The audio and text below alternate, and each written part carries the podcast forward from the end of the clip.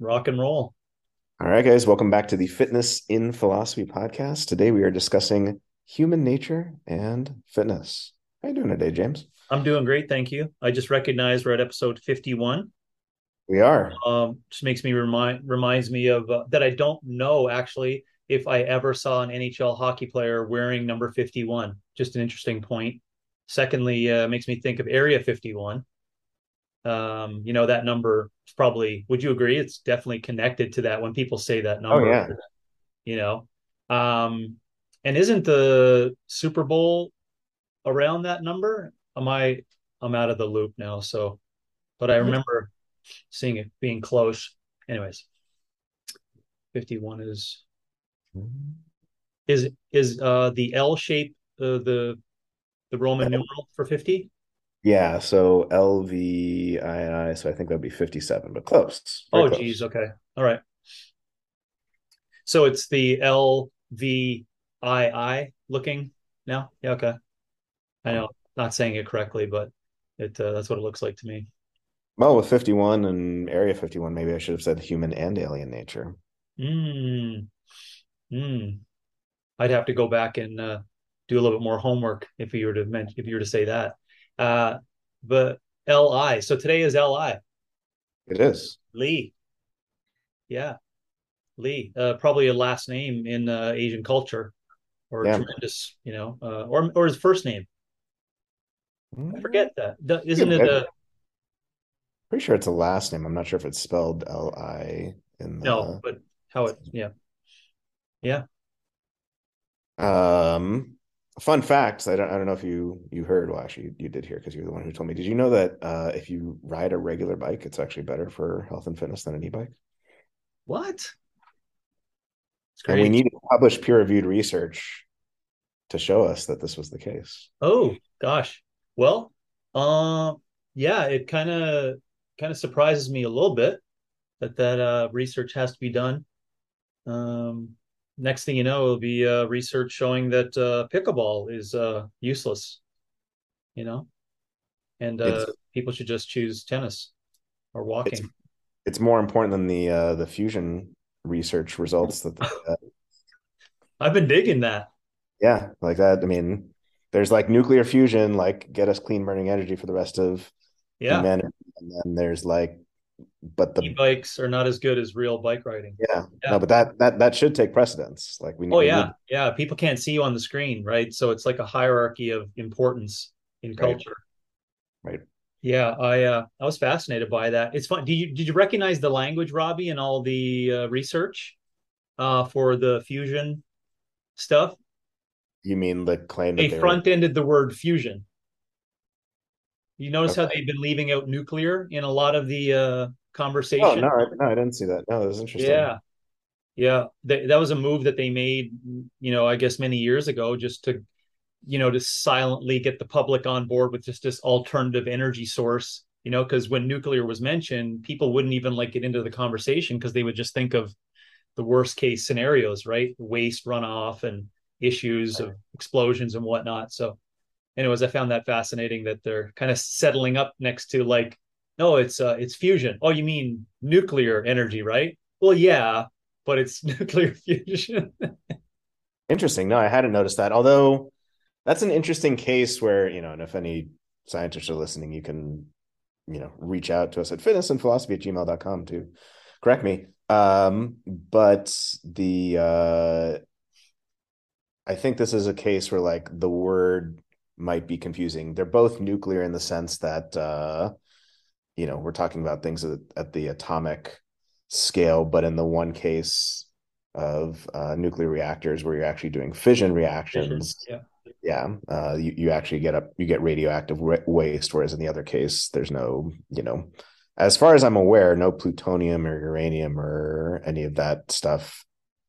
Yeah. Uh, Yeah, I'm not sure on that one. We'd have to leave that up to the but but that but that would be like that's an example of like where the word is associated with the like the waste and where we put the waste and all the stuff. Where I think nuclear in that case literally just means like having to do with the nuclei of particles. Yeah. Uh, so it's it's kind of like uh there was an there was an old bit from uh like a long long time ago when uh Adam uh what was his what's his last name I forget now but Jimmy Kimmel and Adam uh Carolla Carolla yeah the Man Show and they went to a mall and asked people to vote against women's suffrage.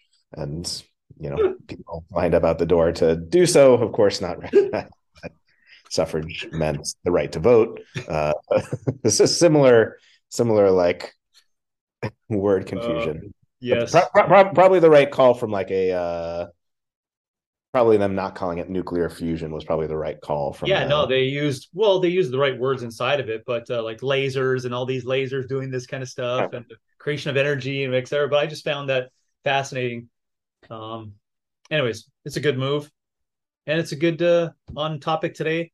It's uh, it's probably a, a net good for human flourishing.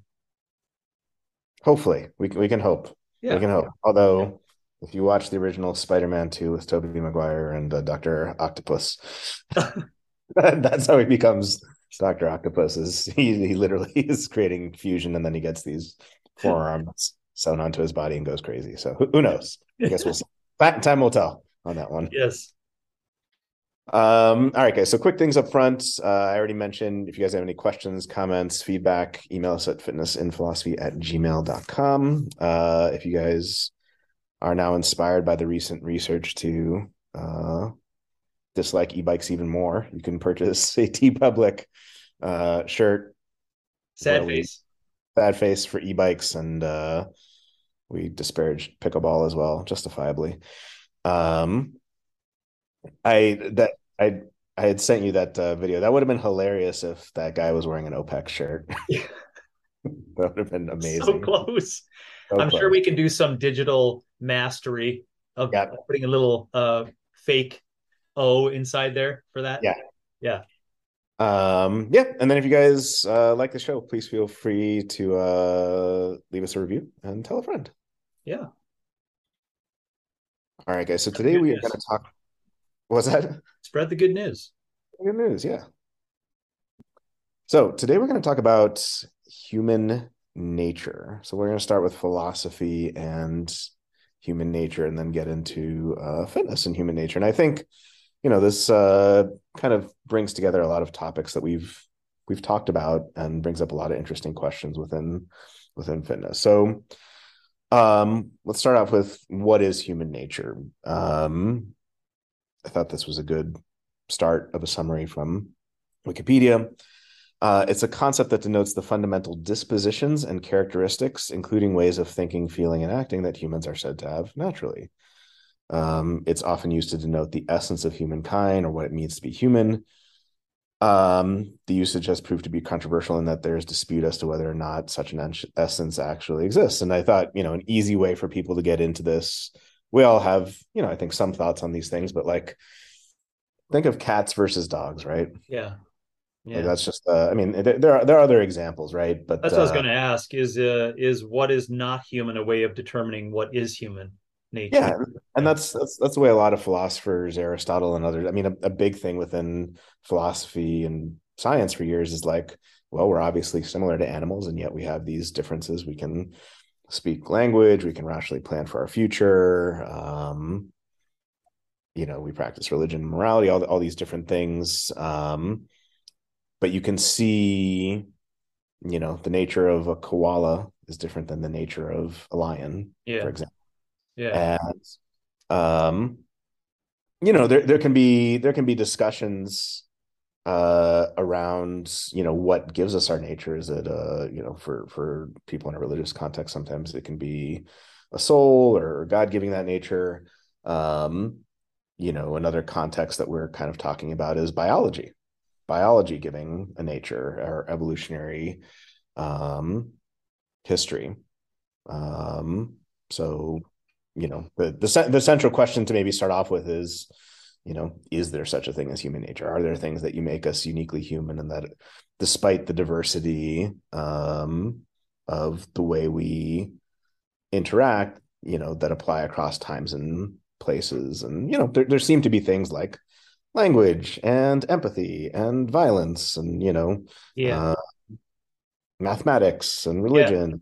Yeah. And off top, off uh, sorry, off uh, call, you also said that. Uh, would you agree that there's also another uh, area inside of this that adds to the conversation around what it number one what it means to be human and number two the separating is um, uh, cosmology and um, universal perspectives and connected with artificial intelligence general intelligence conversations right? That does add to this right? To determine because it, it doesn't that sit within i.e like you know the multiverse scenario um the uh the actual distance between us and other planets and the opportunity of like other like-minded uh human beings um this also adds to it right as well as also will a computer ever feel and and that you know is that a natural element a human natural element because that computer one day has empathy is it now a human because it has empathy of those characteristics that are quote unquote human nature calcified. This is added inside of this conversation too, right? Totally, one thousand percent. I mean, I, I, have a number of thoughts there. So, uh, thought I wasn't one, looking, I wasn't adding it for like our opinions on it. I was just saying, is it added inside the conversation? For yeah, no, and I, I, don't, yeah, I don't mean in terms of like whether we think they would be or wouldn't be, but just some general things for people to ponder and how we kind of carve out what human nature is. So, you know, Kant uh, very famously thought with like his moral theory when he referred to rational agents.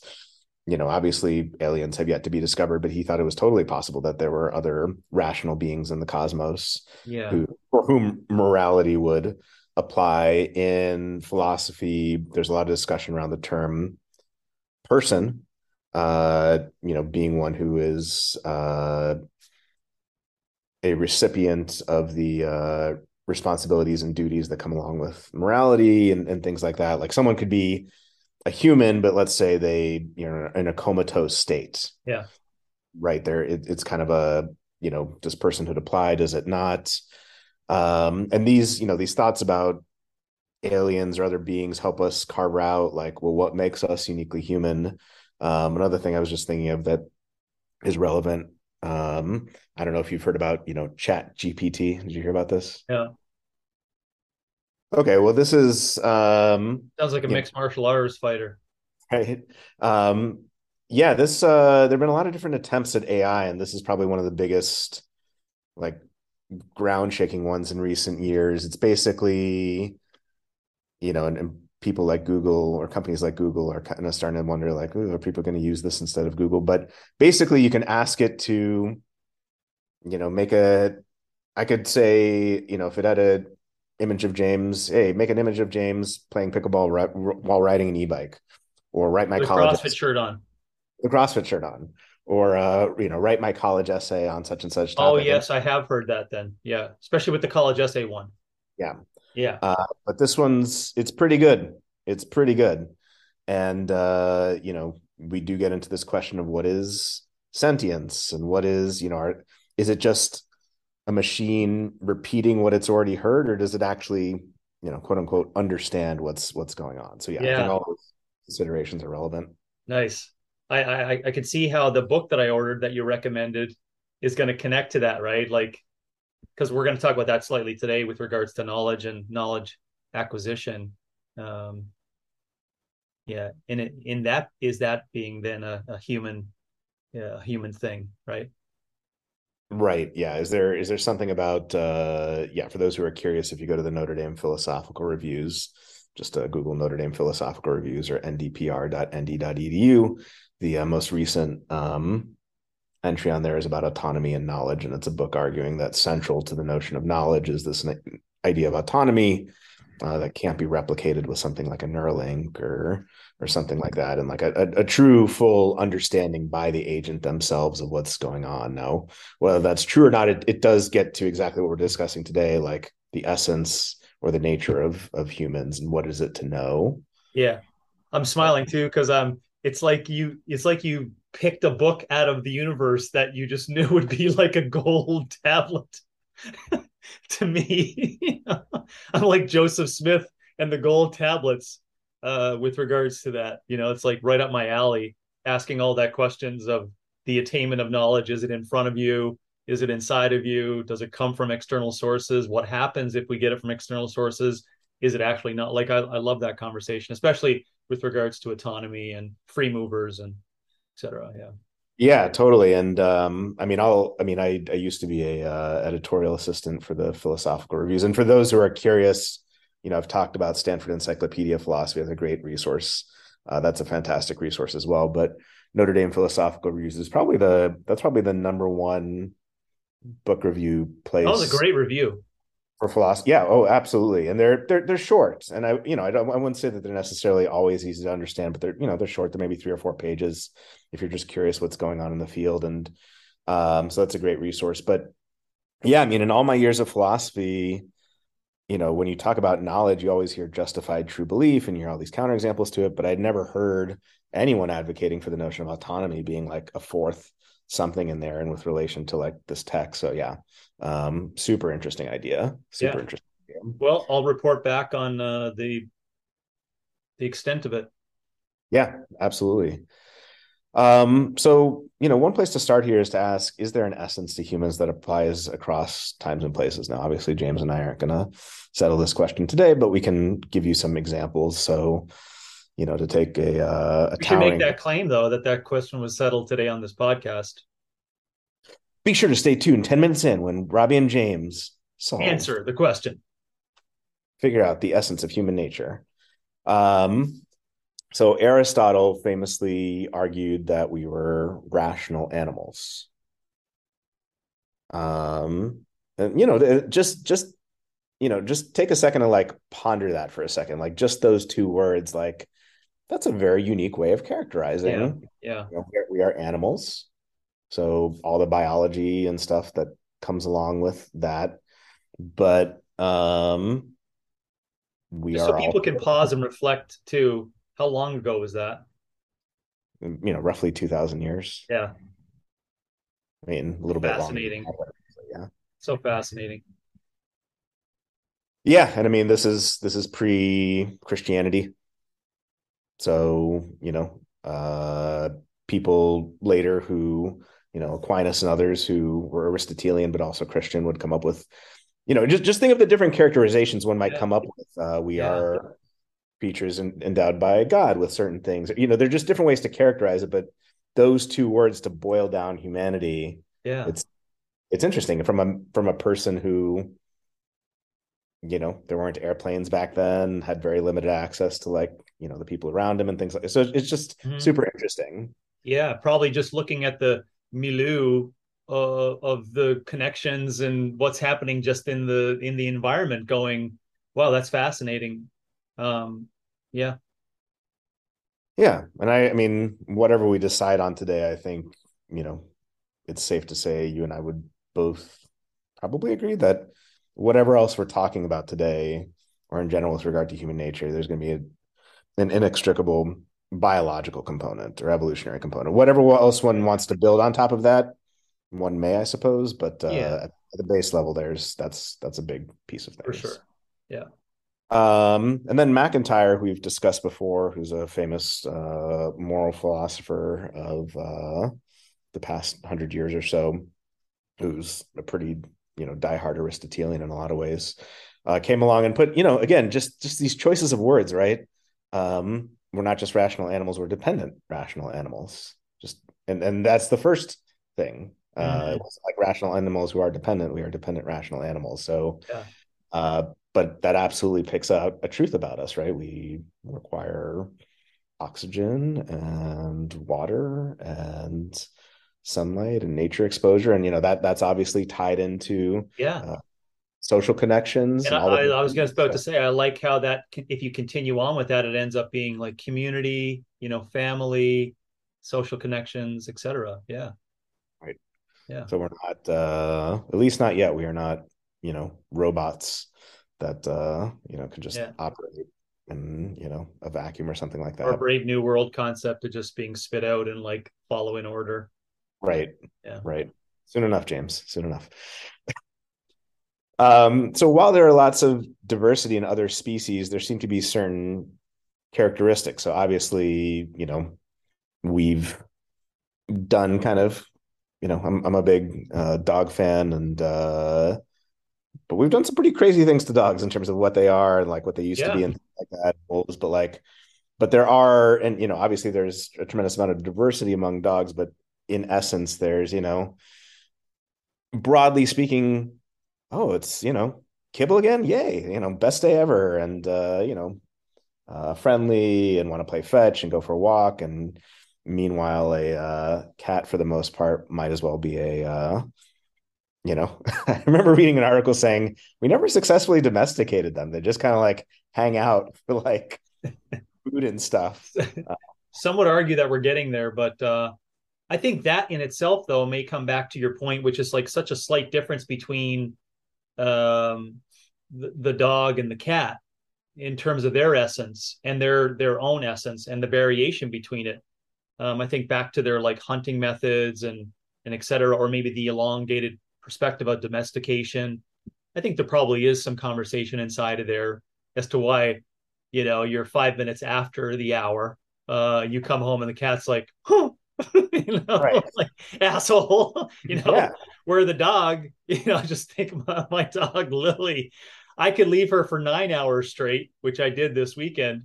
Um, and I come home, exact same process, right? Like, you know, like You're the best. you're the best, you're the best, Yeah. right? um, so Yeah. And we don't even need to go to like fish, right? I mean, like, you know, we're talking Yeah. about quadrupeds who are furry, who are mammals. Like, you know, there's such close, uh, I mean, there, there's a lot of things that overlap, and yet everyone can see there are fundamentally different yeah, natures while there are things that overlap. So, like, when you Yeah. think about, you know, and whoever's listening to this and just thinking to themselves, what makes us human, think about like, what are the things that would distinguish us maybe from other animals? So here, here's here's just a few to start us off, right? So we are bipedal, um, as opposed to the vast majority of other animals that are not bipedal, um, meaning just you know walking on two feet rather than four feet. Um, very successfully, mind you. yeah, very successfully, right? Like uh, you know, a uh, my dog Jaeger likes to you know jump up and put his uh his arms on me, but he he, can't hold that tap dance. Oh yeah, yeah. He's yeah, he's in a vulnerable position. Yeah, that is that is not his natural state. yeah, Uh, we use language, um, you know, and there are different arguments about well, do whales use signaling and do bees use signaling, and and and maybe they do, but does it have syntax and structure? It whatever we use, it is of a very different and higher order, I would say, than almost any other animal out there. yeah, Um, for better or worse, we use rationality to plan things in advance, whether it's uh, retirement or a profession. not going Uh, over a cliff. Exactly. Our own our own health um not giving into you know animal instincts. I mean that that very often does happen but we have i would say more of a capability generally speaking than other animals to be able to like use you know the prefrontal cortex to not do that. Um we have science and engineering. We practice religion and morality. We again there can be debates about whether an ant colony is the same or you know a lion pride but you know we we form societies that uh, build buildings and things like that so there there are certain unique things about humans that make us distinct from Yeah. others Yeah, we're fascinating. yes We're the although winners. what's that We're the winners. although in thinking about that just now actually as we are talking about that made me think um about like you know the realm that you and i come from and try to talk about and you know for for a long time i think philosophers and other thinkers tried to you know couch it in those terms of like we're the winners we're the you know the peak of creation and stuff like that and distinguish what was unique to us and a lot of about a lot of what's going on with fitness and health is talking about what's similar to Yeah, other biological organisms you know circadian rhythm eating a true. species appropriate diet like cows naturally eat grass and Yeah. lions do not naturally eat grass Yeah. and uh, sun exposure in nature and Nice tie in there. yeah so biology as much I as reduce it down to the sun. I just explained that to my daughter the other day because we were discussing. Do you remember this terminology, uh, uh, simile of the sun? no It was inside of um, it was inside of uh, readings or fall- logic, logic and fallacies that were connected to um, the Republic and the readings from that that Hannah had to be tested on. Anyways, um, oh, you mean from Plato's Republic? Yeah. Oh yeah, yeah, yeah. Yeah. Okay, I thought you were talking about Yeah. something. So, anyways, that's why I was saying, you know, to your point there, that's what ties in a lot of us when I'm just saying we're the winners. The the thing, uh, you know, where that word nature comes in, capital N nature, in my opinion, anyways, is the sun in the solar system and how that sun is reduced down to, you know, um, with regards to energy, the formation of energy on the planet, the regenerate regeneration. Like I explained it to Hannah, you can see your mind just warping. I was like, if there wasn't, you know, uh, food available from this particular process from the sun, mom and I would not have been able to grow up and get resilient enough and actually to reproduce and have you. So it goes back to the sun. She was like, her mind was being warped based upon that connector, right? Like, wow, as an energy source, right? So, anyway, right. so sorry to go off on a personal idea, but I we we we definitely honor the sun indirectly in our home uh, based upon that. Yeah, and that goes back to the whole notion of dependence, right? Yeah, yeah, exactly. And uh, to your point, you just mentioned there how other animals and other groups also rely upon that for uh, for sourcing energy. Yeah, and whether it's you know, I, I don't want to say this is exclusively the, the domain of religious groups because there are other groups as well, but there are a lot of different groups that try to um, characterize human nature as separate from biology or biology as being bad or pulling yeah. us in a direction. And I think again, whatever else one thinks or whatever, however else one wants to couch it again, in terms of this being a discussion with relation to health and fitness, biology is important and inextricable. And uh, we we can't get around the fact that we are human beings that have, you know, uh, these things. Like our, our brain doesn't just function you know, in the ether. You know, it it requires certain proteins to make certain neurotransmitters and blood sugar balance and you know vitamins and minerals and minimize inflammation and blah blah blah blah blah. So yes, yes, and we'll tie that back in over time to fitness with regards right. to nature. Yeah, right. Yeah, and I'm glad you didn't want to continue to take the steps of that argument between nature and belief. Yeah, yeah. We'll just uh we're gonna, we're gonna put that way over to the to the side. Yep.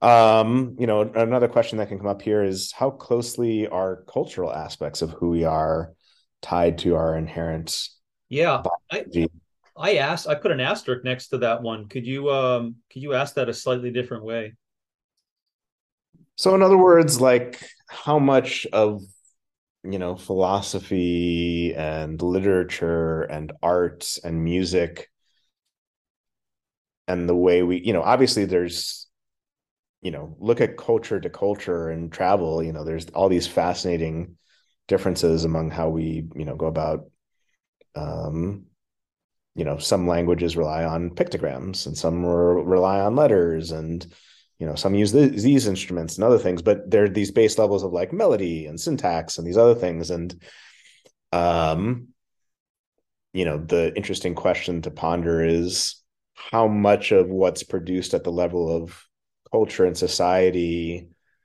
is dependent on our biology. So for mm. example if we i don't know. Yeah i got it.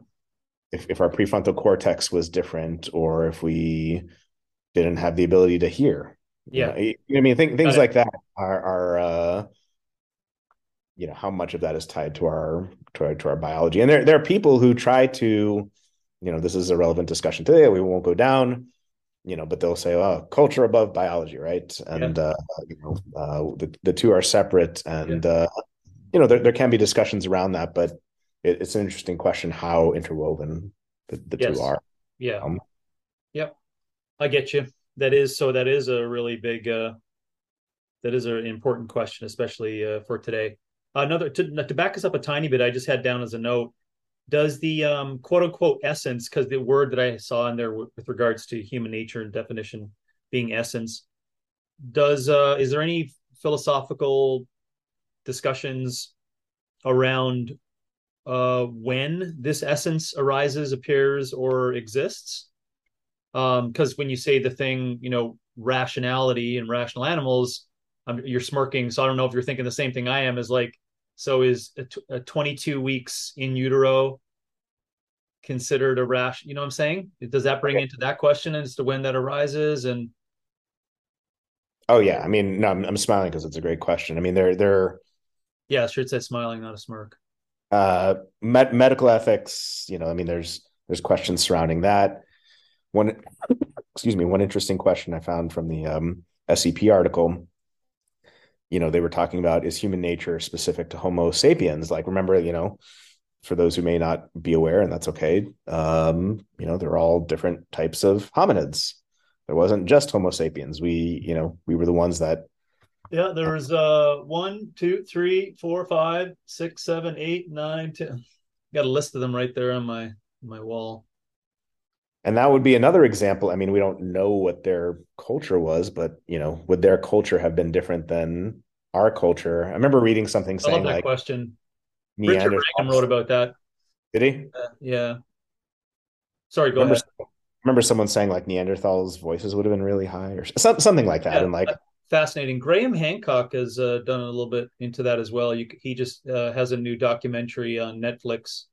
Um, I'll I'll, uh, I'll come back to it over time, but yeah, interesting. Into those, you know, different civilizations and what could have and what might have, and you know, fascinating.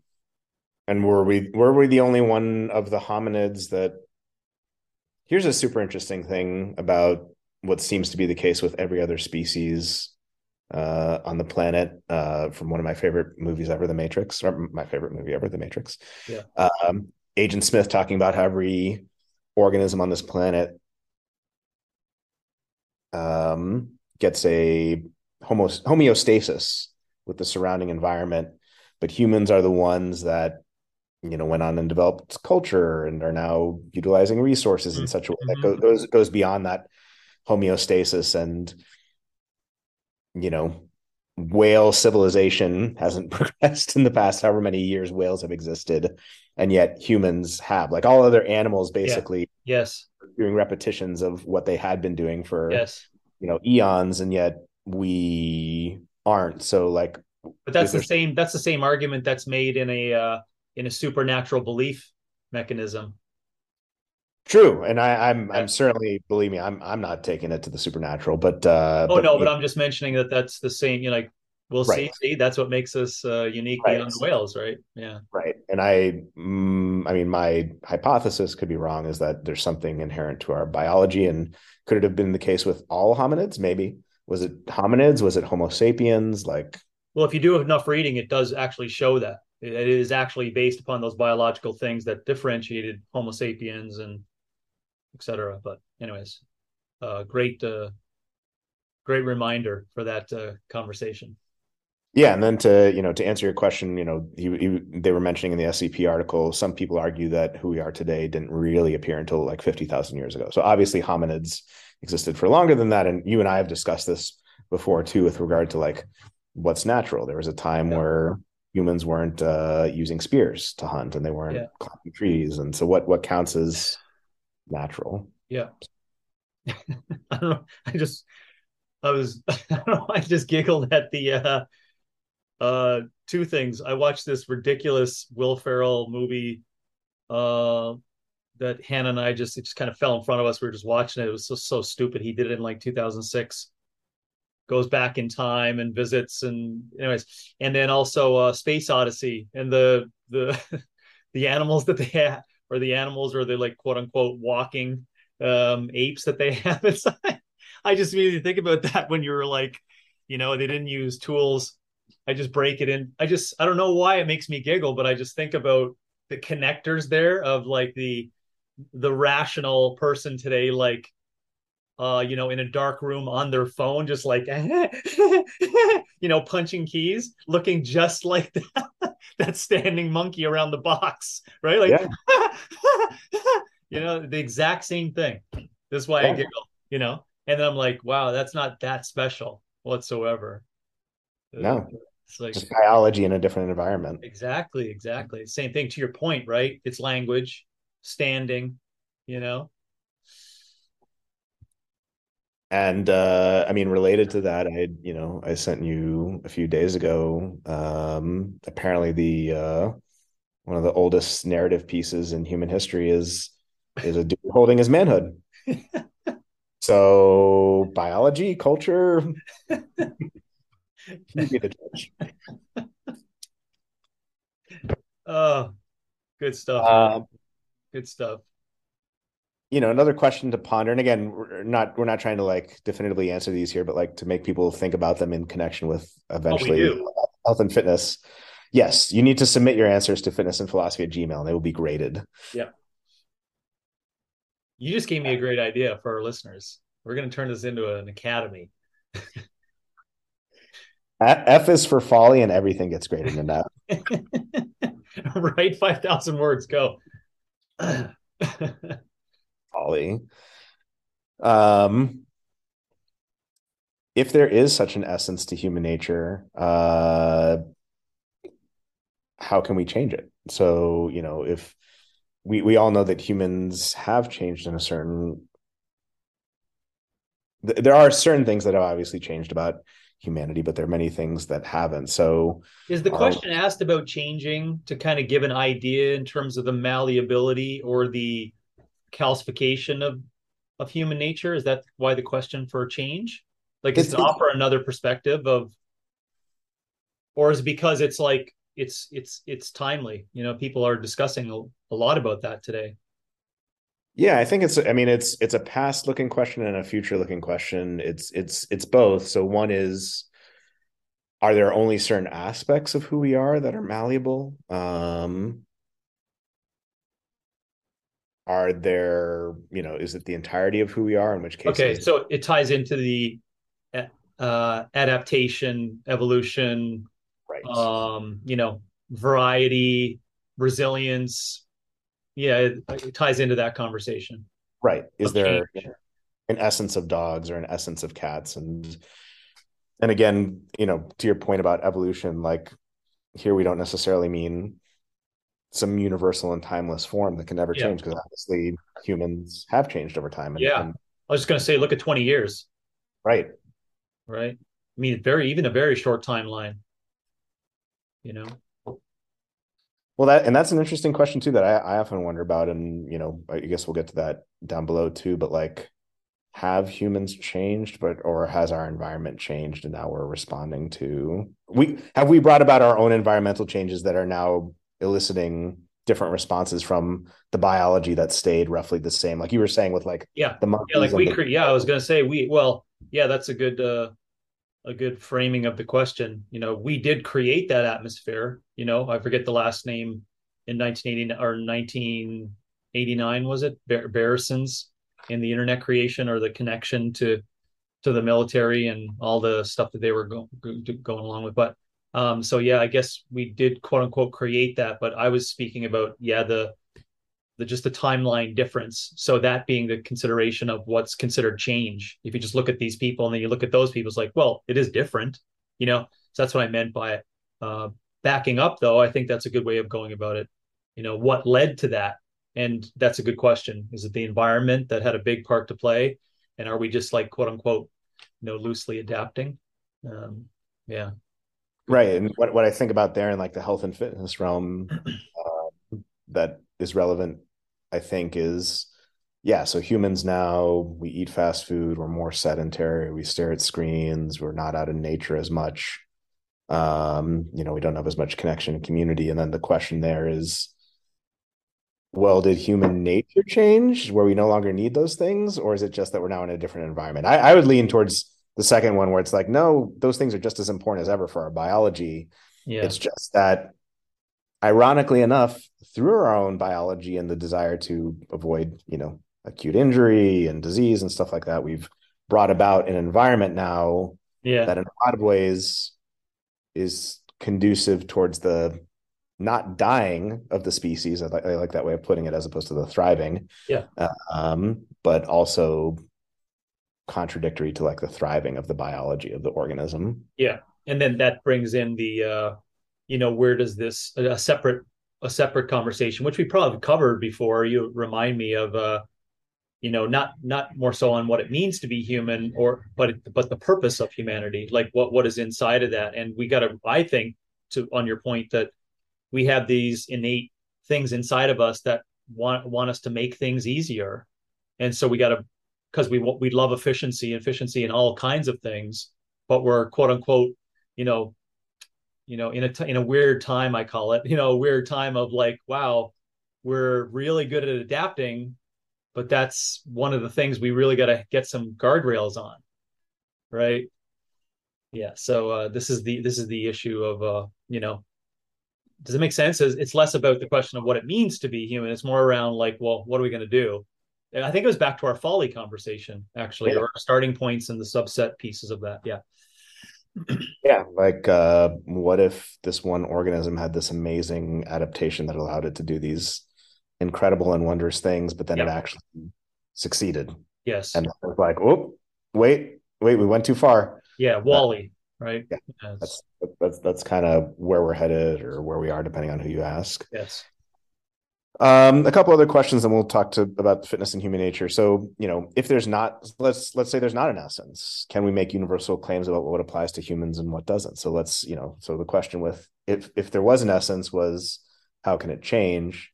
Another question is if you go the other route and you say, well, there's not an essence, there's not anything that's kind of unique or similar across times and places to humans, um, can we make broad claims?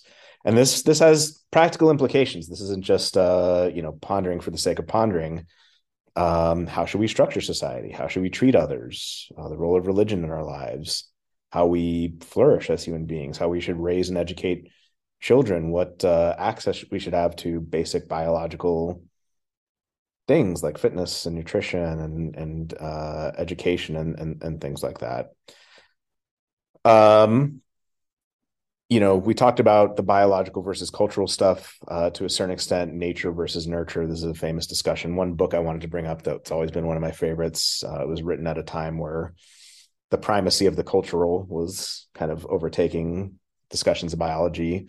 Steven Pinker wrote a book called The Blank, Blank Slate, which was basically a gigantic counter argument against the popular view of human nature at the time that you could just imprint whatever on whoever without any of these innate drives or uh, sometimes it's referred to as the tabula rasa the you know the blank slate you know just a piece of clay and it's like um anyone who's raised kids you know knows that there are certain inborn features uh, yep. of them and then uh, last question to, I mean, obviously many others, but one other question to ponder before we get to the fitness and nature stuff, just for people to think about. Could the next hundred years literally be the first time in human history where we have conscious, voluntary control over human nature? Human nature has, hominid nature, animal nature has shifted historically, but not due to any conscious, voluntary, you know, organism control. It was like, you know, mm-hmm. result of interaction with the environment. But we are now at a crux, whether it's Neuralink or what, whatever the thing might be, where, you know, humans could be more docile or compliant or whatever the dystopian thing might be where we yeah. could fund human nature. Yeah, the weird time. yeah. Yeah, I, I, made the statement yesterday on our Live a Larger Life podcast of uh, I just had a you know a moment of reflection saying it's it's too bad that I will be dead to not be able to see the extent of that.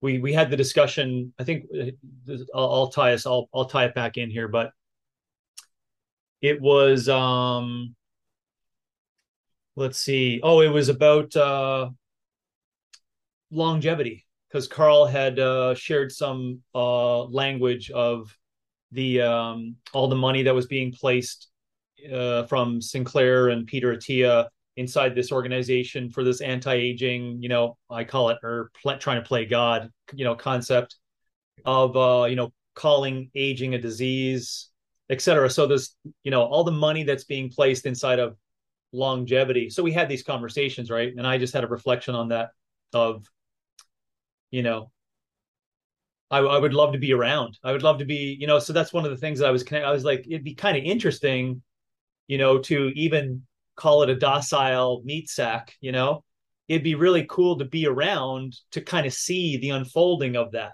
for human nature and what your question would be the the the changes that could occur or the the you know the linking whatever that's called you know the linking with um you know ones and zeros you know and then love and ones and zeros now like being being connected um i was just tying in neuralink or all the whatever the things are that are connected to that right meta etc uh, it would be interesting to be around for that but i think i won't be so uh yeah anyways, Yeah.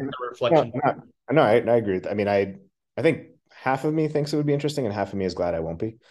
yeah Just for uh, yeah, I you know I I often wonder about that. I wonder about um but then my daughter's going to be around for another 70 years you know that's true, so and that's uh something to Are- think about and her are they- kids are they the last of the Mohicans, so to speak? Do you know what I mean? Are they the last of the? I mean, is this the last generation of yeah right biological yeah right uh yeah, humans? or even just in conversation of it you know right. Where in 70 years is it well accepted that uh the analogs were uh yeah were me were my was my generation Right. And what's what's the uh like did it cease being that when the computer came out even it's an external device versus it being an int- yeah su- super interesting questions Yeah. there about it shifts yeah for Uh, sure shift. So those were just some general kind of questions about human nature uh and then I thought we could talk about fitness and human nature. So breaking things down into um the fitness individual, fitness coaching and the fitness collective. Um let's start with the fitness individual. Um I think we're both probably on the same page here, but we can jam on it a little bit. Um, you know, are there certain aspects of human nature that bear on how we engage in fitness and health practices?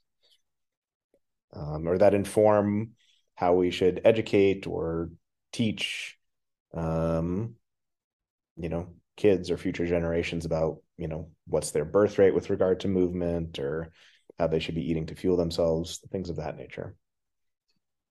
yeah i'm kind of, i'm kind of pausing on it as a uh just trying to see if there's like a, a slightly different angle to to uh to challenge the notions or think about it a different way um you know you know what i mean robbie? Without arising at the same things right? Which i think we'll get to of having to having to you know have uh conversations around you know the ability to be able to do physical expression. And that being uh you know a human nature. You know so i, I would say yeah like you know movement and um and nourishment or seeking you know the environment for energy that's going to allow us to express ourselves fuel to fuel right um I think those are part of the fitness for the fitness individual. That's a, that's a net, you know, I, I flip the words, a natural human thing uh, to do. But again, as I as I as I'm saying it, it's like, well, do you mean on average that's what people engage in? Is like, well, and does that and does that then you know make it unnatural? Because then I would say, yeah, there's a lot of unnatural practices that occur today Um, you know, for that particular thing. So, yeah, so you were successful at making me see that in a slightly different light. So I appreciate it. or, No problem. Yeah, I mean, I um I mean, as we're discussing it, I I almost feel like of all the questions about human nature, health and fitness is the most direct and easy one to answer. Do you know what I mean? They're all questions, all sorts of questions. yeah, and that's it. It's like, you know, you know, that's, I hope that's just the lesson for individuals to think that if you've answered a question correctly or in your own mind correctly a thousand times, it's possible that the next one you may think of it a different way. And this is an example of that where I'm approaching it now from uh the the word that I laid out there of being, you know,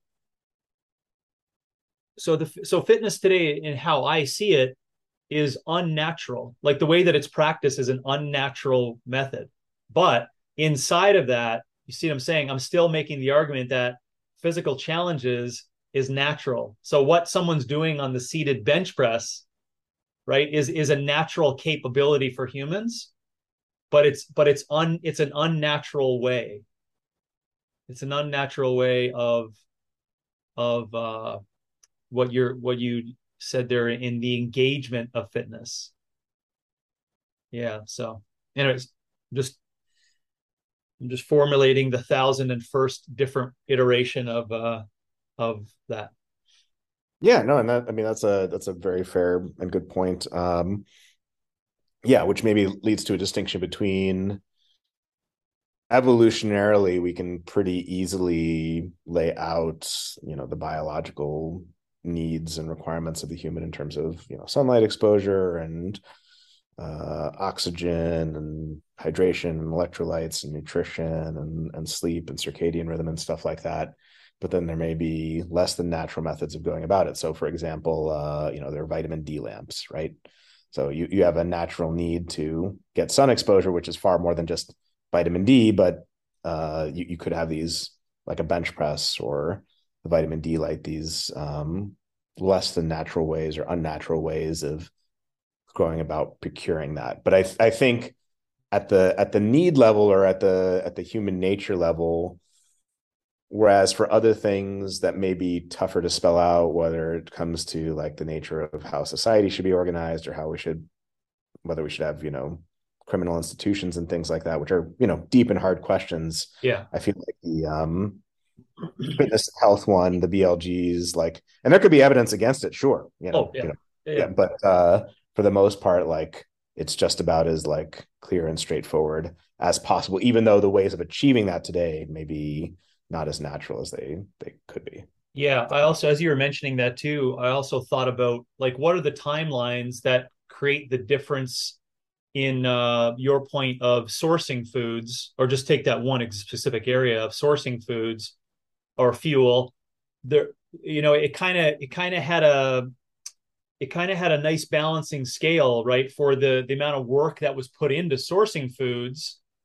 And I'll pause on that word work, right?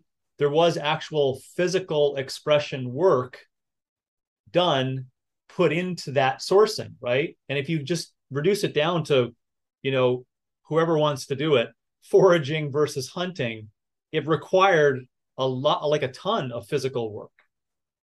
So you see how that makes a better summation than of like what you source and consume relative to the work that's going into what's done. Now, to see it, and you know how long, you know, how long you have to go back to kind of connect those two things, right? And to the point you always bring up in terms of agricultural and civilization uh, arising and you know being you know less mobile because we have this you know so much so much to go around so now it changed that sourcing work right. you know so that that's where i was starting to think about this it, it is human nature for us to let's say it like it is for today it's human nature to source our foods and then to do work but be to see how that's so unnatural today right we sit and punch a key on our phone to get food in half an hour right you see what I'm saying? And then, and then we're like, oh, I, I got to do work to deserve what I'm going to consume. Right. So you're still doing work and you're still sourcing food. That's what I meant when I say it's unnatural. But it's it's human nature. I mean, and I, I love this comment because it, it's it's so true, but it, it, like it's it's human nature that brought that about. It was yes. the human nature of like the want and desire for efficiency, the very thing that led us to yeah. not just agriculture, but getting better at hunting animals with spears as opposed yeah. to our. But is, is it is it is it that alone, or is it is it just our our efficiency? You know, we want to become more efficient and adapt, and we called it evolving. Maybe, yeah, it's it's an excellent question. I mean, it's it's something that I've I've thought about quite a bit, and I'm I'm not sure. I think you know, I think there's some aspect of it that could be nefarious or laziness or something like that. But I think there's also some part of it that's like for literally almost every generation except for and I don't want to even say ours because in certain places, you know, in parts of the globe this is still the case, but like famine, starvation, like you know, kids dying, parents dying and stuff like that. We are literally one of the first generations in history to die not from scarcity of food again, not not quantifying all over places, but certain mm-hmm. places. Um, but to die from an abundance. And yeah. so I don't do I think that you know to the extent that the the reasoning or the motivation was even conscious because it may not have been do i think that was just out of a desire for like laziness and eventual doordash? Probably not. It was probably born out of like hey my you know my kid died because i couldn't you know feed and now it's better to have like grain that you can store up over time. You know yeah. what i mean? That, that yeah. thing. i think sapolsky's book goes into that with behave and the differences in that as well as um i don't know i could maybe sapiens as well uh harari's you know concept of that because it stretches out your timeline, which I, I like how you just did that because it does make you think about it certain periods of time and then it brings you up to today. If you were to if you were to come to today and not think about that or put the famine concept inside, um, yeah, whenever whenever I hear that, um, I also I also I get this tingling thing of to look a little deeper. So when someone makes a statement, oh, that person or that group is just lazy, I I always pause at that to think, well maybe just because for every time someone has said that's laziness i see human nature intelligence inside of it. I'm, that's just my that's my inkling. It's like oh interesting. It's like an innate ability to go well how do i make this easier? Right. You know what i'm saying? And so to your point is like well why does that arise? And where you know uh, is it uh, you know in small amounts or is it is it enlarged understanding? Anyways, fascinating, fascinating conversation. Yeah, and I'm not an expert in the subject, but I, you know, I know there have been studies and arguments to the effect about, you know, the uh, average hunter gatherer was, you know, work working the equivalent of you know 20 hours a week and then leisure and yeah. play versus you know yeah. farm life which was far more grueling and then today but yeah I, th- I, think this is a super interesting conversation which leads to uh, the book uh, that you could get some in insight is that is Herman Pontzer's book called Burn. Burn. Burn, yeah. And I think uh, Exercised that I mentioned here before also touches on that a little bit. So just as an aside of something, it's not going to give you the answers to what you just mentioned there, but it'll give you some insights like fascinating. But it'll but what it does each time, it makes me really appreciate what I just mentioned earlier, right? Working to source fuel and the and the balancer in that. You know i just love that as a base support for people going into any conversations right? So when someone approaches them as they're a fitness coach and someone's like oh well i guess i got to do this work right? They're like okay i'm now going to approach this from a different angle you know? Anyways. Right and i mean to take to take like a silly example that i just thought of like you know not that the gorillas are having this conscious thought but like do other primates look at humans and say well you don't have to chew for 16 hours a day. That's lazy. You know your yeah. your jaws are now smaller and you know i mean of course not that they know this but now your brain's enlarged and your intestines are, you know what i mean? Like you, yeah. you could you can cook and use fire to extract calories more you know like yeah. what what's that, what's that tipping point of like uh laziness and efficiency and uh-huh. uh it's, it's interesting. Yeah so the one two twelve program. Apparently, I just learned about it from Lifetime Fitness or Life Fitness or someone. I don't know. They're offering a one two twelve one two twelve means um, uh, one liquid meal, two solid meals in a 12 hour period. Boom. Done. Vitality. Three pounds of liver and you're you're good to go. Add, add that to your uh that that's your liquid meal. You know, it just goes on and on. It just goes yeah. on and on. Anyways, it's a one of my uh uh you know seemingly continuous disdain for the repetitive things that I've been seeing in fitness for 30 years, all packaged a different way. You know, because I remember like hating, hating big time. You know, as a young coach on the uh, liquid diets that uh, you know these multi-level marketers were offering. You know, I was like, oh, you're going to James? Well, screw that.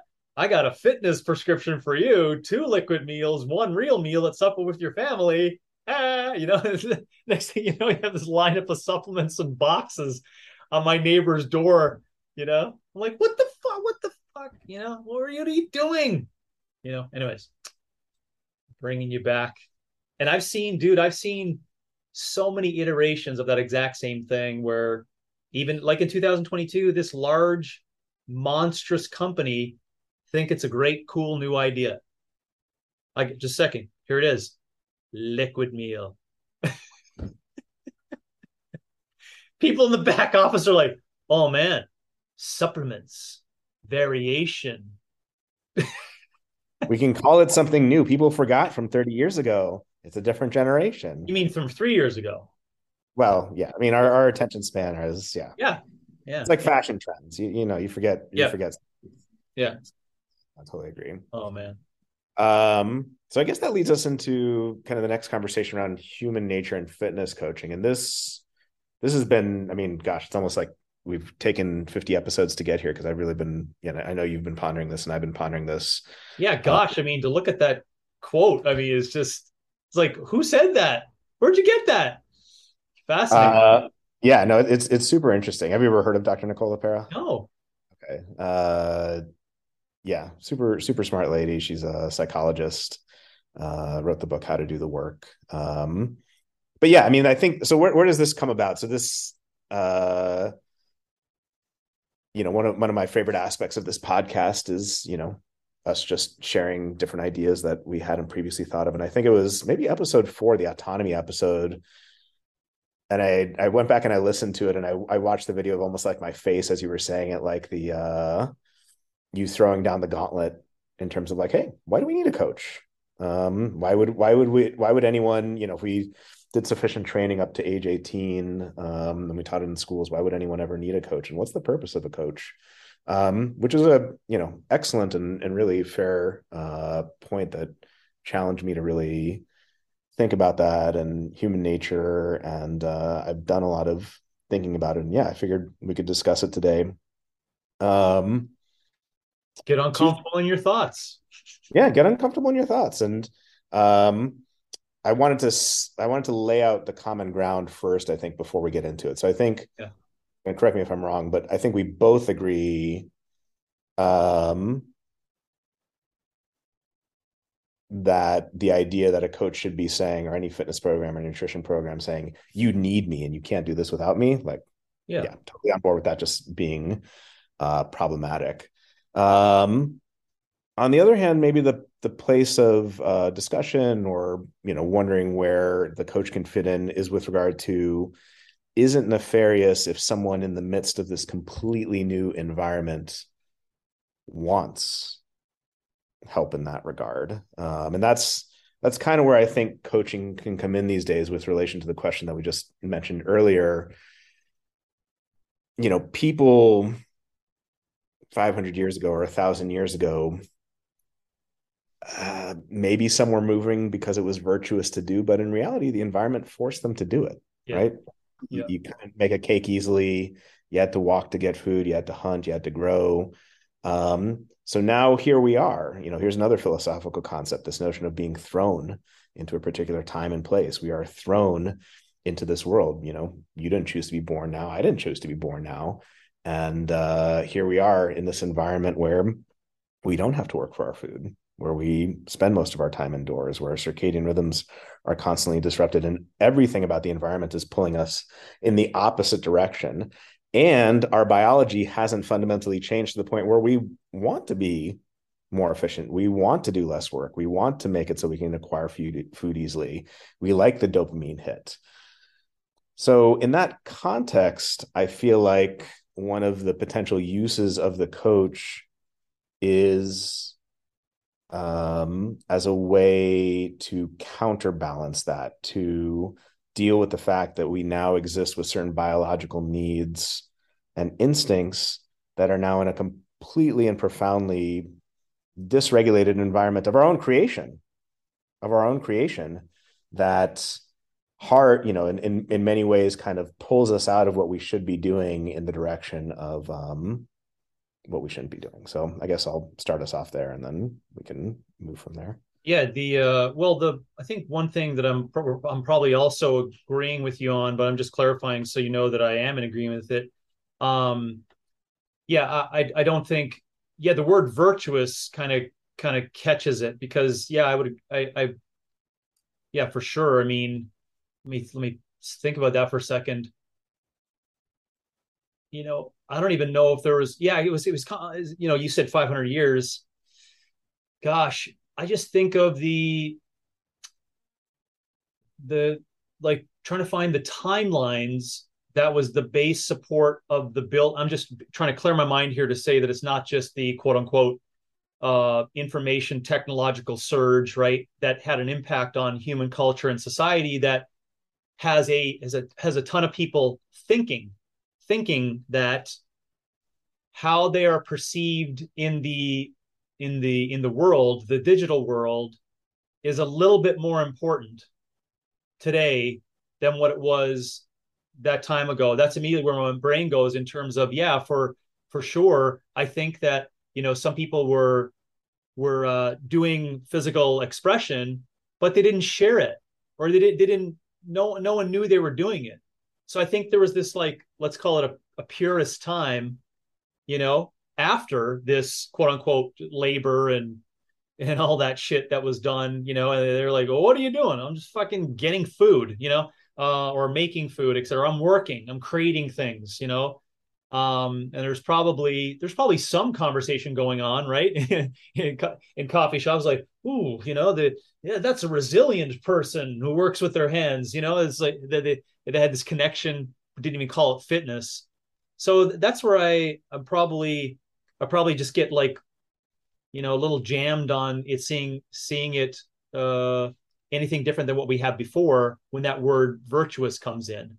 Because um, i tie that immediately into you know, in the extreme end, the narcissistic concept of how people think they're supposed to live today, right? It's like, oh, I better show people that I'm doing fitness.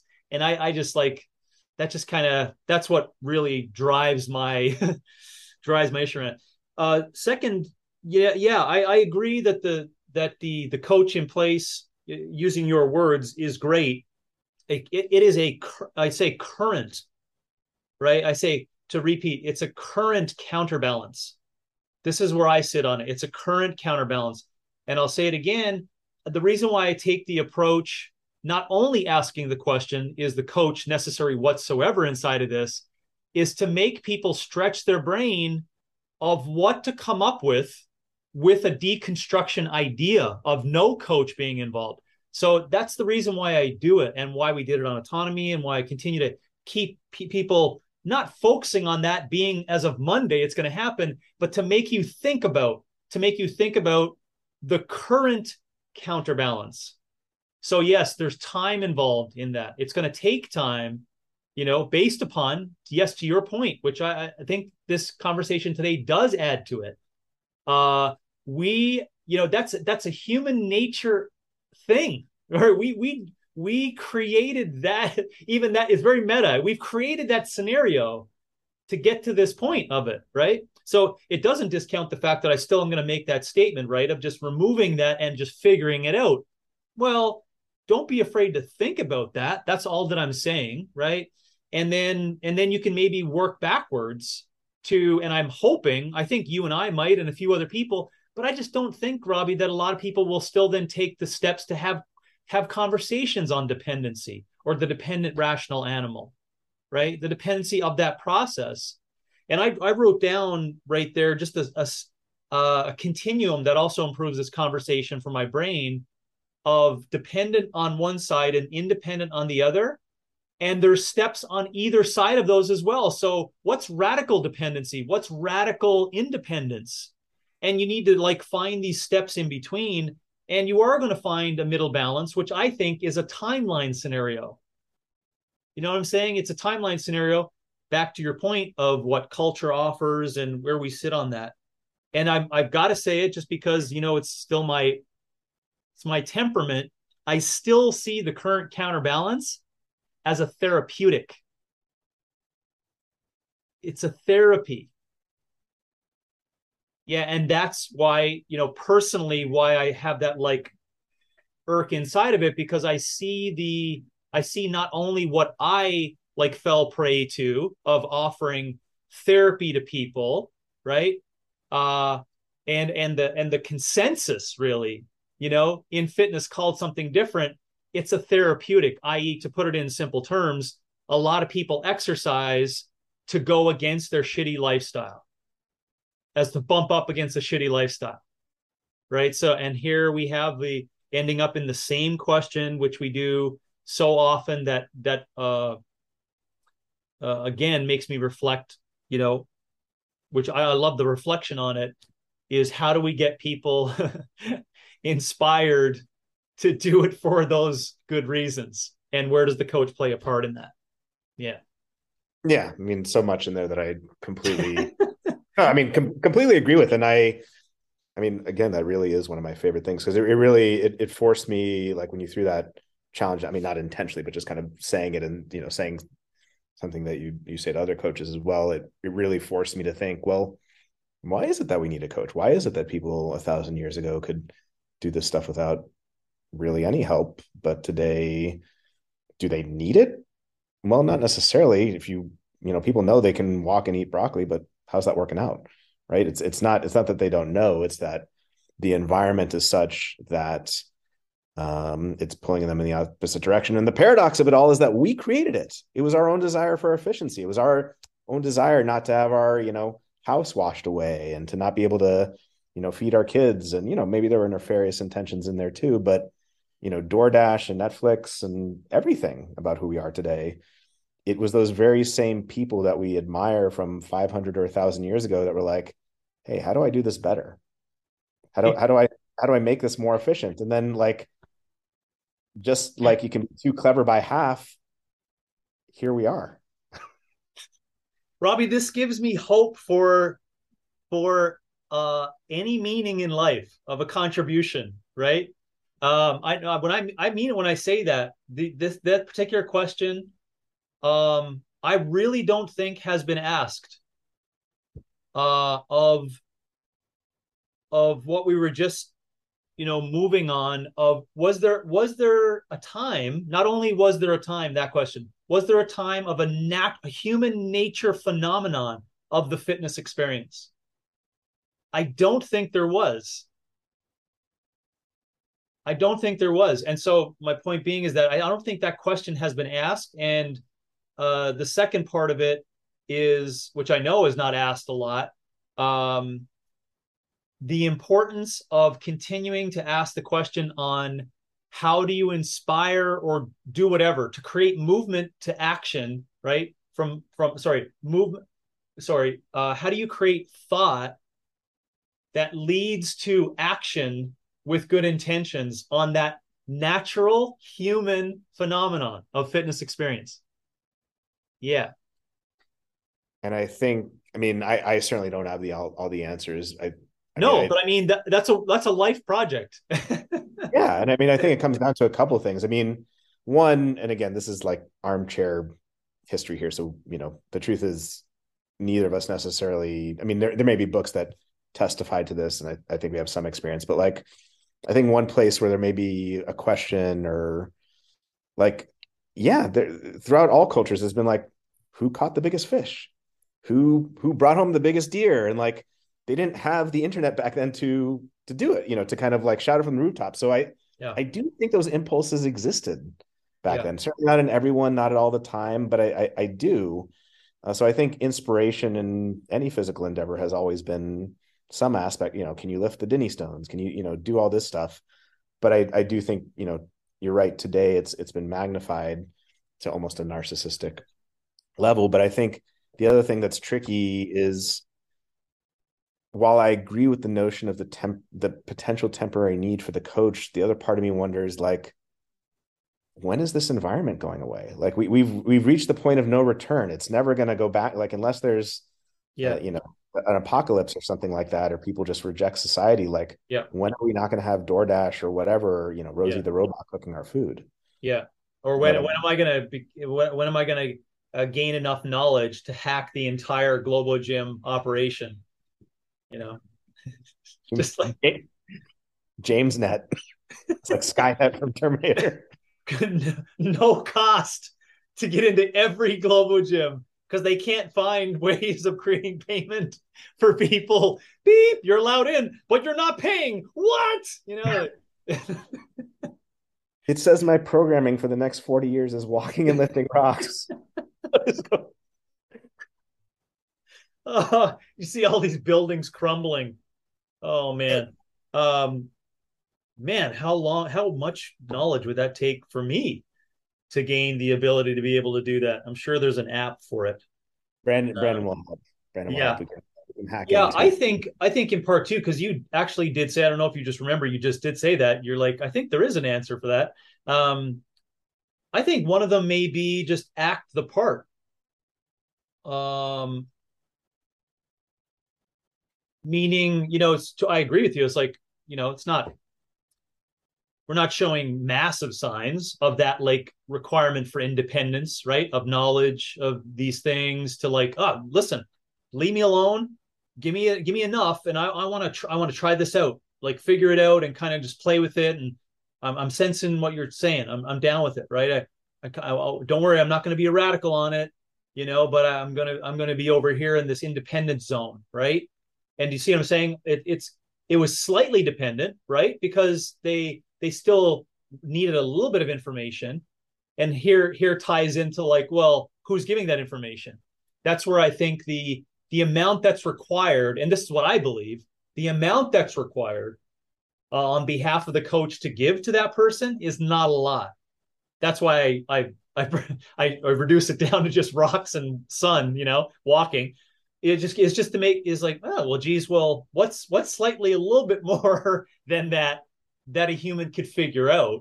And i just don't think it's a lot more. So we're again on that timeline around the independence continuum right? And what does dependence mean and also to your point you said well what's reality yeah i agree with you Robby that in reality sense there's just so many things being punched at that human right that to your point of uh, Dr. Nicola LaPera is like it's just oh man, it's sad.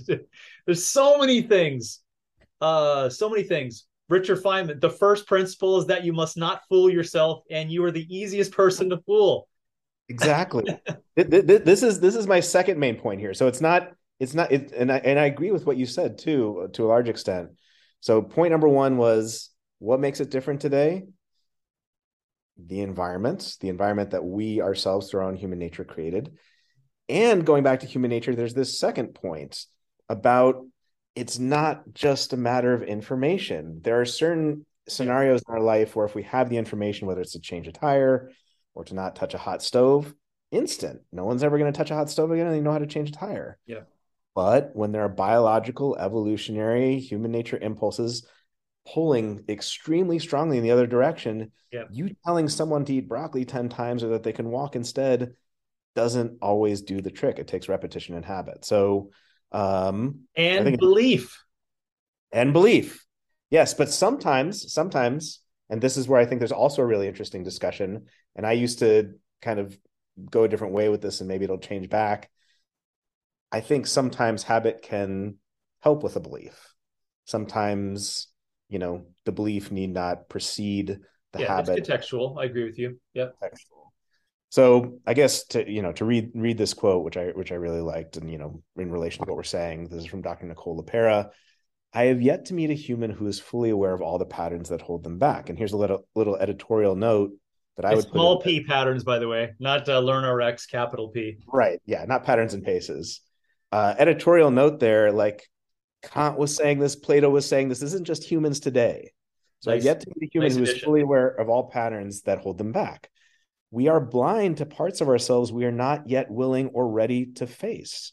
Sometimes we are so focused on a particular issue that we don't even notice the different ways we ourselves are perpetuating these difficulties. Only by understanding our habits are we able to change them to create space for a life of chosen purpose, compassion, and fulfillment.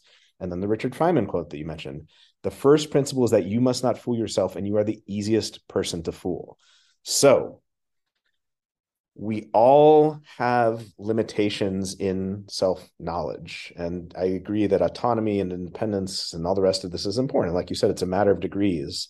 But I do think, whether we call it a coach or a mentor or a teacher or a course or what have you, all of us have become better people through something outside of ourselves, whether it was a person or a course or what have you, that somehow called us on our all own BS or our own stuff. Like you throwing down the gauntlet about autonomy and coaching. That that's a perfect example of something that like when you're so in it, you don't quite realize it, and then it takes like a a metaphorical like hammer to the face to make you realize it. So I think to me that is one of the places where a coach can play a role. It's not just the imparting of like, oh, consistent grocery times and eat your broccoli and walk. It's like, you know, do you even have rhythm in your life? And if you don't, like, why not? Is it because, you know, the way you grew up and your relation, you know what I mean? Like just just yeah. these things that like you you can make the implicit explicit for them in a way that they can then have to work through it themselves, but by themselves, were they gonna make the implicit explicit? Maybe, maybe not. Yeah. Yeah. Do I sound like that when I talk about broccoli and sunshine? Is that my tone? Eat your broccoli, have your sunshine. It's like your voice. I was like, what is that? Oh, sorry. I, I, no, I, I didn't yeah. Um, I would need to throw the number 12 in there somewhere. You do you do use the number 12 very frequently. Oh, um, I also think about uh, about what I wrote down there of working backwards from the point of act the part. So but it but it does tie into because I immediately when you said you you did you created a list of things that could be that could be the the spark right that that helps that knowledge attainment and you said coach uh mentor teacher course mentor teacher yeah so see see that's where that's where i think we do need to maybe isolate and talk about the specifics of each because when where i go in there uh, for my mind and my experiences, because this is what people always ask because they want to, they, they, they can't, they can't comprehend or honestly handle the question that I proposed, right? Like, why do you even need a coach? So they're immediately like, uh, well, how did you get here? You know, that's that's their immediate back. It's, it's like, whoa, whoa, whoa, just a second here. So, but I, but I do get, I do. This is how I answer that question. I was like, I do remember times of uh of getting tired and fatigued in hockey practice. Right. So you see what I'm saying is, and and then we could say, well, how did that all come to be? So that's why I'm always so so heavy on uh, a person's own individual physical expression experience leading to truths right? That that to your point you said it that hits you with a hammer right? And some just get tapped but some get hit and go oh i'm not as i'm not as good as i thought i was and it's that there that is the spark. So where did that come from? Do you see what i'm saying? So yes i would i would agree. And you have upgraded my thought on that. Well that's a human na- nature experience right? To experience to be in the situation of experience skating on ice and in that you know i agree. But but you see what i'm saying? Does that does, does that uh, help a little bit with where my direction comes from on, on that is that i do think and maybe i'm being unfair with it again because i'm creating context around a young person right and i'm not taking into consideration the the the, the lack of biological constraints right because there is a lack of biological constraints like young people are Gabor Maté's. They're they're just extremely narcissistic, but eh, narcissistic in a in a in a softer way, if that makes sense. Right. Sorry, I'm not going too far off, but it it just goes to show you that it has to be in context to that. Um, because if I was just to pick a whole bunch of examples, thousands of examples of young people getting that spark do you see how I then say, well, as an adult, you already had that in you. You don't need a coach to give that in you. You already know that. So, what is that other thing that you think you're needing? And I see it as dependence. I don't see it as a, a road to independence. And I call it serfdom, right? Which again makes people get really uncomfortable. But that's but it's it's a provocative tactic just to just again shake you know shake the tree, right?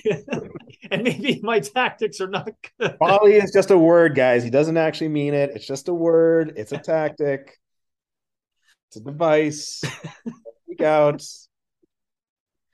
It's all folly all the way down. No, no, no. no I, I, think I think there's so much to what you just said, and it made me think uh, about a number of different things. You, you we might ask, you know whether it, let, let's add personal experience to that list and there could be a longer list so let's say coach teacher mentor parent core, sibling you know self experience there may be certain things that can be delivered through different avenues um, i don't think in general a course is going you know for example an online course or an in-person course you know taught to a group of people is going to have the same impact on certain aspects of who you are and realizations about who you are as an individual as sometimes a, a discussion with a coach or a mentor or an individual or a therapist or what have you. And then there are other things that can only come through personal experience. So i think it it does lead to these questions about like what things can be realized through different methods. Like courses are really great for you know imparting knowledge uh so so from like a personal transformation standpoint. Yeah yeah. Um another example that i think of that's kind of on the extreme end but that i think is is relevant and you know my, my grandma was a, a therapist and an alcohol abuse counselor. Think of the nature of something like an intervention. Yeah. this is an extreme example. No no no this is perfect. Yeah. is perfect yeah. On the one hand absolutely no one besides that person can make the journey and the choice. Yeah. No one else can make that choice. On the other hand they're going to die if they don't have an intervention that's like a hammer to the face from like all their family. Not and no one at the intervention is talking about hey did you know that meth is going to do this to your brain? And Yeah. blah, blah, blah. they're talking about like i miss my brother. Yeah. I miss my father. I miss my son. I miss my daughter. Mhm. i miss what have you. So i think you know to use an extreme example to maybe inform what we were talking about oh it's fair. there may be certain things that one can realize about one's life whether it's fatigue in hockey practice or you know the uh, different energy systems from a course or you know learning from a mentor or a coach about your own hangups or practices that are keeping you getting in the way that like are learned in different ways. So i think that's maybe where things come in. And then the deeper work is about well what what things can be realized in certain places and what what should be realized. Like Yep. to your point like no coach or mentor is ever going to be able to teach someone a priori like before experience what it's like to not be able to do a pull-up Yeah. to get fit in hockey practice they have to realize that for themselves but but i do personally think whether it's a therapist or a coach or a mentor because self-knowledge is limited people who we know and trust and like can sometimes pull out and see things about us whether it's our own bs or our own implicit assumptions that we can't see ourselves Yeah. Yeah, no, it's a it's a it's a good uh it's a good angle to go about that. Um I I still think that in you know because there's there's I would put that like you said on an extreme end. Well, if it is on extreme end, then you know where where does fitness sit on that? And again, I you know that's why I use the terms like folly or just like amusing ourselves to death in terms of like oh my gosh, you know I got to have a new program, a protein intake, whatever, something, something. You know, it's like, uh, and it's it's not really attainment of knowledge. It's it's a dependency on, again, you know, showing off to others that look at me, I'm doing another new 12 week program. You know, and I just seeing that whole process as being not even anywhere connected to to your fair point on the extreme end of what we've discussed before, Robby, on liberties and freedoms and, and individualism, right? So what by what you just mentioned there, it does make me reflect on why people uh, some people can't make the steps to think about what I have in my head in terms of the dependency that's in that's just permeated inside of the entire fitness experience is because they see my ideas on it as a radical autonomy right? They don't see it as a they see it as radical autonomy. They immediately go to to your point well people are just going to drink themselves to death right? It's like well no not in not in fitness. In fitness uh this is the thing right? Like you there are you're free to eat shit and not exercise. I, I, we're all free to do that right? And so see this is where so it's like well how do you how do you help that? Well a coach is in place. Yeah i i guess you know i guess um if that if that coach is you know so if you're like well well what is that coach doing? Well they're gonna they're gonna help them right? They're gonna help them get out of the shitty lifestyle and and teach them about good movement. Oh okay. So is how what what is inside of that knowledge? And is there an end to it? Or like what is the you see what i'm saying? Because when you enter into that relationship i just can't break the idea which is different than your alcoholic convert i can't break the idea of the dependency because of the user's experience and what I what I'm perceiving is like, oh, this is definitely going to fix my shitty lifestyle. Because again, we're talking in context as an adult, and that's why it's it's it's it's difficult for the my my previous idea of quote unquote the fix of all these young people just you know flooding out of schools being like what? I mean you just do this. You know just what you do. Yeah yeah no I, I, I agree with a lot of that. I think um yeah i think a couple things. One is again it's not it's not the imparting of knowledge per se. It's it's the breaking of a neurosis. Uh and maybe a neurosis is too strong but like it's okay the same thing happened again. How do we attack it from a different angle? How do we attack this habit from a different angle? How do we how do we deal with these hangups?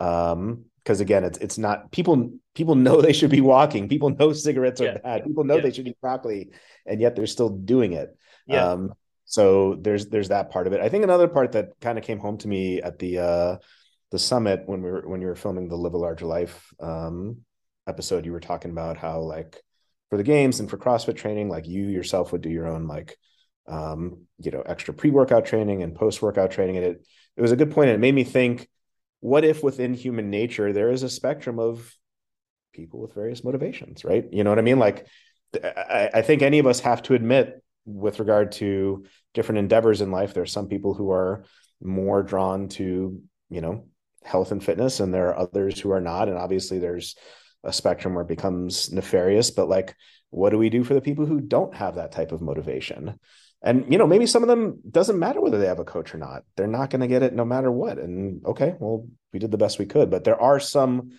who where it's like they're not quite at that like fitness and health is my life but they need some aspect of it to like play with their grandkids and they're just not getting it done. They're not walking and no one's going up to them being like hey did you realize you need a coach yeah. But they're like, hey, I I, I want one, and it, it, would it would help my life. Yeah. Is that nefarious? Uh, I no. I personally think so. I don't think so either. Yeah, I don't think so either.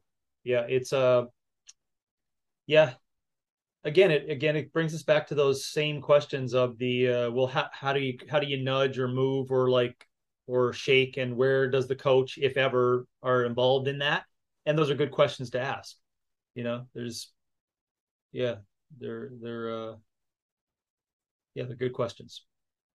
Yeah, and and one other one just to mention that we can maybe discuss at a different time, but just something that I've been pondering related to the again, and th- this is all because like you know you you made a number of really excellent points that really challenged me to think like, what if we did have everyone who was going, you know, let's say tomorrow everyone's going through and they're, you know, from zero to eighteen, physical education, learning about nourishment.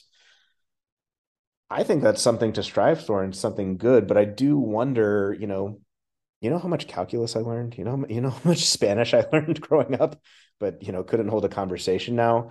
I do think that but that, even, that proves my point in terms of how simple it is of what actually needs to be taught.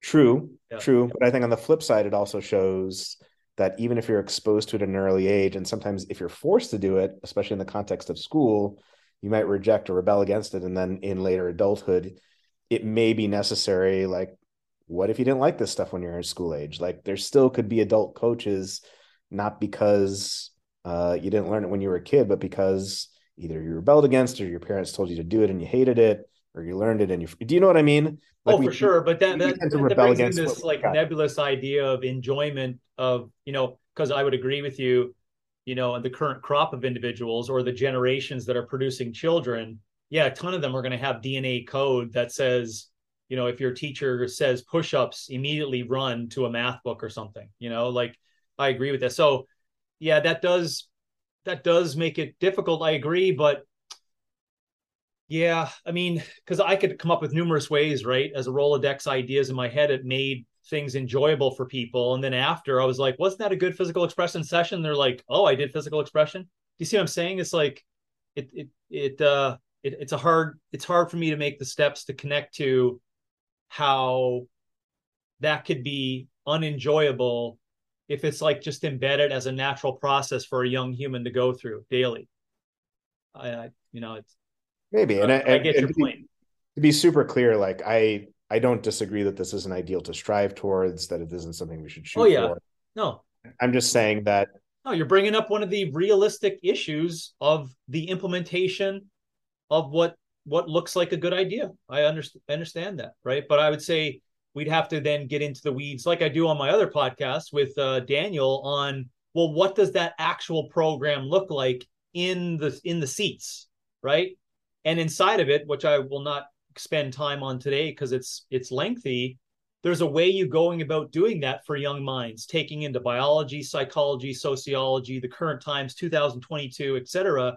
There is a way of doing that um, in which, back to my point of what the what a quote, quote unquote great outcomes are, no one leaves the experience, right? No one leaves the zero to 18 experience without being tested on it and and and liking it and I know how hard it is for for people to be like, "Oh, there's no way." I mean, it's natural humans.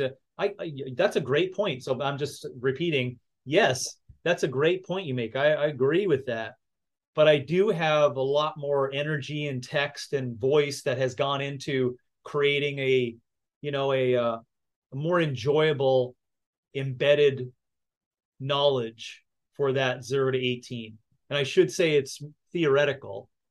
You know, like it, it's taken place in in three kids out of 10 million. But hey, gotta start somewhere everything starts somewhere. No, I, yeah, no, I think that's and that's a, a fantastic point, and I, I, think overall we on this general point we agree on a whole lot more than we disagree on. But yeah, it just uh, it was something that really forced me to think, and yeah, thank you, thank you again for it, and uh, just it brought a lot more clarity, like what is the use for the coach and what are they trying to do and what's the necessity for it, and uh, yeah, it's an excellent point. yeah. point. Well, I mean, you know, something that should be uh, let's call it an application of that particular program in a school system uh, should be exactly what we're participating in right now, just to rehash the loss of philosophical debate and philosophy as a practice uh, for young minds and how that's gone away.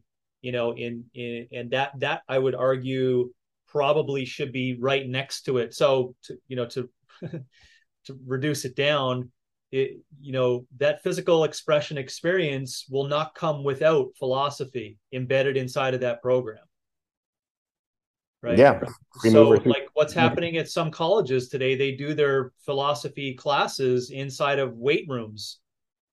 And they're combining yeah hillsdale college i know is one of them and the book happiness in action made mention of that in their uh, in his personal connections to it happening sometimes in philosophy. So um, I mean, you and I could probably write a four year program that had those two connectors of that physical expression experience and all the stuff that could be connected to uh, without having to wear, you know, olive oil and little little green uh, things covering our penis, you know, in, in in the in the classroom setting.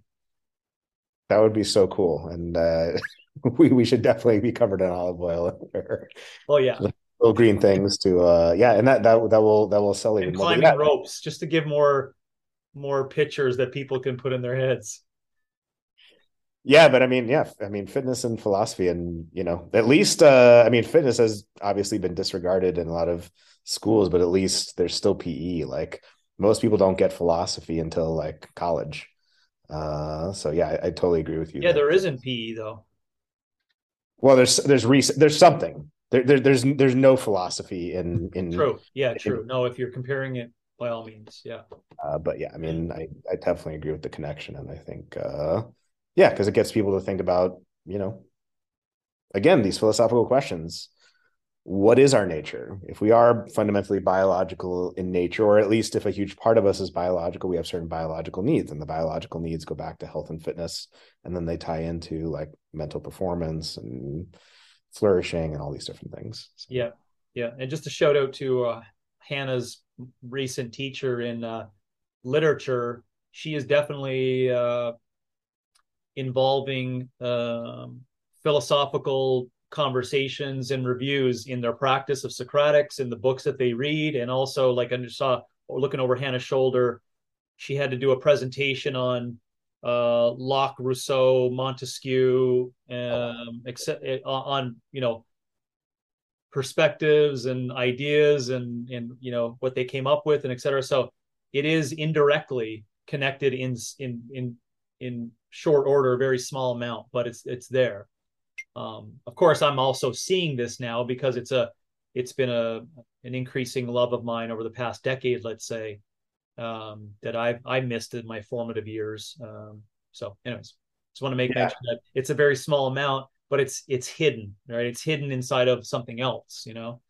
So yeah no I, I totally agree with that i uh my probably one of my favorite courses besides science growing up was usually english and literature because that's where you would get the you know faulkner and joyce and you get you know philosophy and stuff like that with inside yes. it, indirectly tangentially yeah yeah but, but uh, this this uh this teacher has a has an oomph for that which i'm i'm impressed with it's very cool yeah um any final thoughts on human nature and fitness before we wrap up I mean, gosh, there's. I kind of feel, yeah, I kind, yeah, it's the gosh moment. Is it's yeah. like there's so much, but like all previous times, you know, we, uh, I've learned, I learned a lot, even with what we touched upon there. You know, we're we're never we're never hesitant to to to a breach a really monstrous topic, and know that it's going to splinter off into some more things.